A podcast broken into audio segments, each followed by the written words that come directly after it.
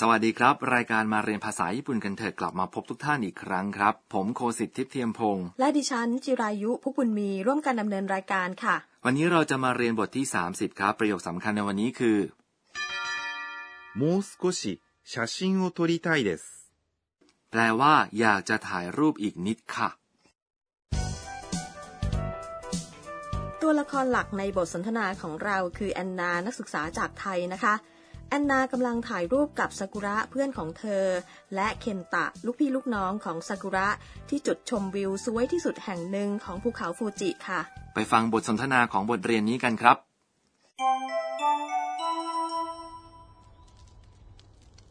あ、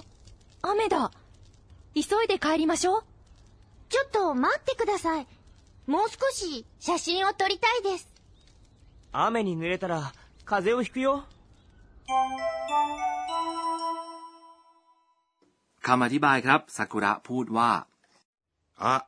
อาเมดะแปลว่าอะฝนอะคือคำอุทานที่พูดเมื่อรู้สึกประหลาดใจ ส่วนอาเมหมายถึงฝน ดะ คือรูปเป็นกันเองของเดสคำสุภาพที่ลงท้ายประโยคครับ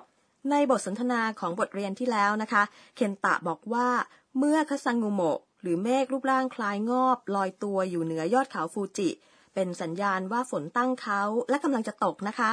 ใช่ครับ กรุณาจำคำศัพท์เกี่ยวกับอากาศบางคำครับ เช่น แจ่มใส คือ 晴れ、 ส่วนคำว่า เมฆมาก คือ 曇り、 และหิมะ คือ 雪。急いで帰りましょ แปลว่า รีบกลับกันเถอะอิโซอิเดคือรูปเทของกริยาอิโซงิมัสแปลว่า รีบคายริมาโชแปลว่า กลับกันเถอะ ในที่นี้มัสในคายริมัสแปลว่ากลับ แทนที่ด้วยมาโชสำหรับมาโช คือสำนวนที่เสนอให้ทำอะไรบางอย่างด้วยกันครับ ในบทเรียนที่ 16 เราได้เรียนเรื่องการใช้กริยารูปเทะ ซึ่งเป็นการทำหลายอย่างในเวลาต่อเนื่องกันนะคะ ในกรณีนี้อิโซอิเดะก็ใช่ใช่ไหมคะ ในเบื้องต้นแล้วใช่ครับ แต่มีความแตกต่างนิดหน่อยนะครับ ในบทที่ 16 การกระทำอย่างหนึ่งเกิดก่อนอีกอย่างหนึ่ง ในประโยคนี้นะครับ การกระทำสองอย่างเกิดขึ้นในเวลาเดียวกัน คือ ไม่ใช่ว่ารีบแล้วจากนั้นก็กลับ แต่รีบด้วยกลับด้วยพร้อม ๆ กัน ดังที่เห็นตามนี้นั่นเองนะครับ ว่าเราใช้กริยารูปเทะ เพื่อแสดงว่าทำกริยานั้นอย่างไรเอาละครับ กลับไปที่คำอธิบายนะครับ แอนนาพูดว่า ちょっと待ってください。 แปลว่า กรุณารอเดี๋ยวค่ะ ちょっと、 แปลว่า เดี๋ยว ส่วน 待って、 คือรูปเทะของ 待ちます。 แปลว่า รอ ถ้าลงท้ายด้วย ください。 แปลว่า กรุณา เท่ากับเป็นการขอร้องครับ もう少し写真を撮りたいです。 แปลว่า อยากจะถ่ายรูปอีกนิดค่ะ นี่คือประโยคสำคัญของวันนี้นะครับ もう少し、 แปลว่า อีกนิด 少し、 หมายถึง นิด ฟังสุภาพกว่าชดโตะซึ่งมีความหมายเหมือนกันครับ ชาชิงแปลว่า รูปถ่าย โอ คือคำช่วยบ่งชี้กรรมโทริไตแปลว่า อยากจะถ่าย ในที่นี้เปลี่ยน must ในกริยาโทริมัสซึ่งแปลว่า ถ่าย ให้เป็นไทถ้าใช้ไทสามารถแสดงสิ่งที่อยากจะทำですคือคำสุภาพลงท้ายประโยค แอนนาลังเลที่จะไปจากที่นั่น เคนตารู้สึกเป็นห่วงเลยพูดว่า 雨に濡れたら風邪をひくよ。 แปลว่า ถ้าเปียกฝนจะเป็นหวัดนะ 雨 แปลว่า ฝน に คือคำช่วยซึ่งในที่นี้บ่งชี้เหตุ หรือฝนที่จะทำให้เปียก ส่วน 濡れたら หมายถึง ถ้าเปียกฝนประกอบด้วย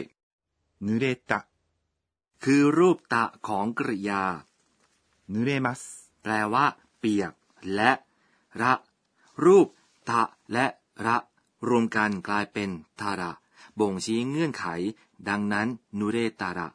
แปลว่า ถ้าเปียกฝน เป็นสำนวนสมมุติครับ ถ้าใช้รูปทะของกริยาและระด้วยกัน และพูดว่าทระ แสดงถึงเงื่อนไขใช่ไหมคะ ถูกต้องครับ 風 แปลว่า หวัด を คือคำช่วยบ่งชี้กรรมฮิกุคือรูปพจนานุกรมของฮิกิมัสแปลว่า จะเป็นหวัดฮิกุนี่คือการพูดแบบเป็นกันเองครับโยคือคำช่วยที่ใส่ไว้ท้ายประโยคได้ เพื่อบอกให้ผู้ฟังทราบในสิ่งที่ไม่ทราบมาก่อน อาจใช้คำนี้เมื่อให้คำแนะนำหรือเตือนให้ผู้ฟังระมัดระวัง เช่น ตัวอย่างในบทเรียนนี้ ฟังบทสนทนาอีกครั้งครับ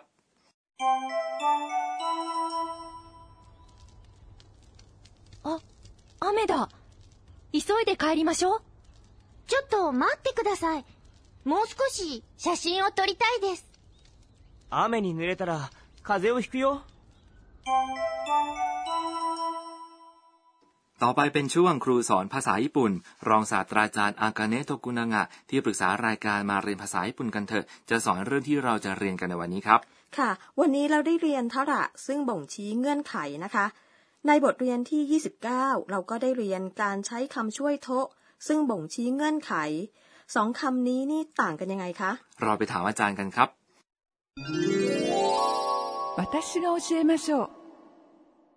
อาจารย์อธิบายว่าทาระ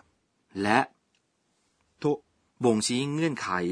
เมื่อบางอย่างจะเกิดขึ้นภายใต้เงื่อนไขอย่างหนึ่ง เราใช้ทาระหรือโทกำหนดเงื่อนไขนั้น แต่เมื่อเปรียบเทียบกับทาระการใช้โทมีข้อจำกัดครับ เราใช้โท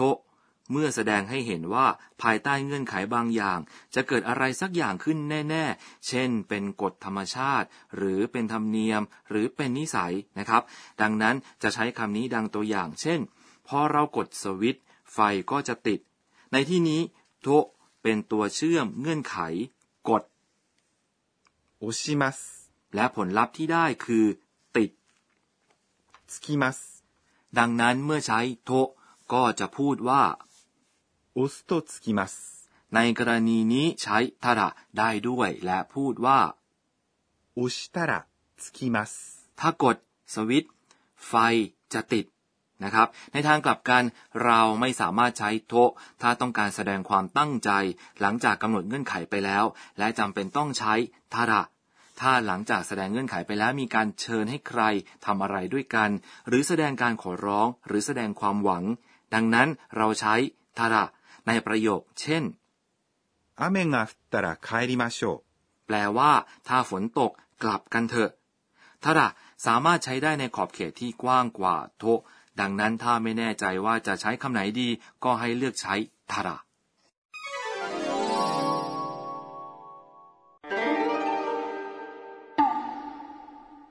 ต่อไปเป็นช่วงคำเรียนเสียงและท่าทางครับ เสียงฟ้าร้องหรอคะ ในภาษาญี่ปุ่นอธิบายเสียงฟ้าร้องว่า ゴロゴロ นอกจากนี้ ゴロゴロ ใช้อธิบายเสียงแมวคราง และวัตถุหนักกลิ้งหลุนๆ เสียงต่อไปนี้เป็นเสียงอะไรครับコロコロ เสียงนกตัวเล็กๆส่งเสียงร้องเหรอคะ ไม่ใช่ครับ コロコロ เป็นเสียงวัตถุขนาดเล็กและเบากลิ้งหลุนหลุนๆเช่น ก้อนกรวดกลิ้งหลุนหลุนๆ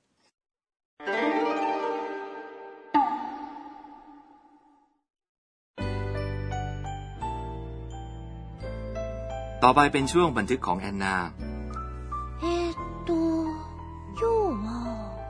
ดิฉันทราบมาว่าในญี่ปุ่นมีคำบอกเล่าสืบต่อกันมาหลายอย่างเกี่ยวกับอากาศ เช่น ถ้าดวงอาทิตย์ตกสวย อากาศในวันรุ่งขึ้นจะแจ่มใส หรือถ้ามีลุงกินน้ำตอนเช้า ฝนจะตก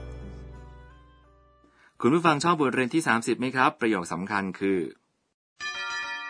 もう少し写真を撮りたいです。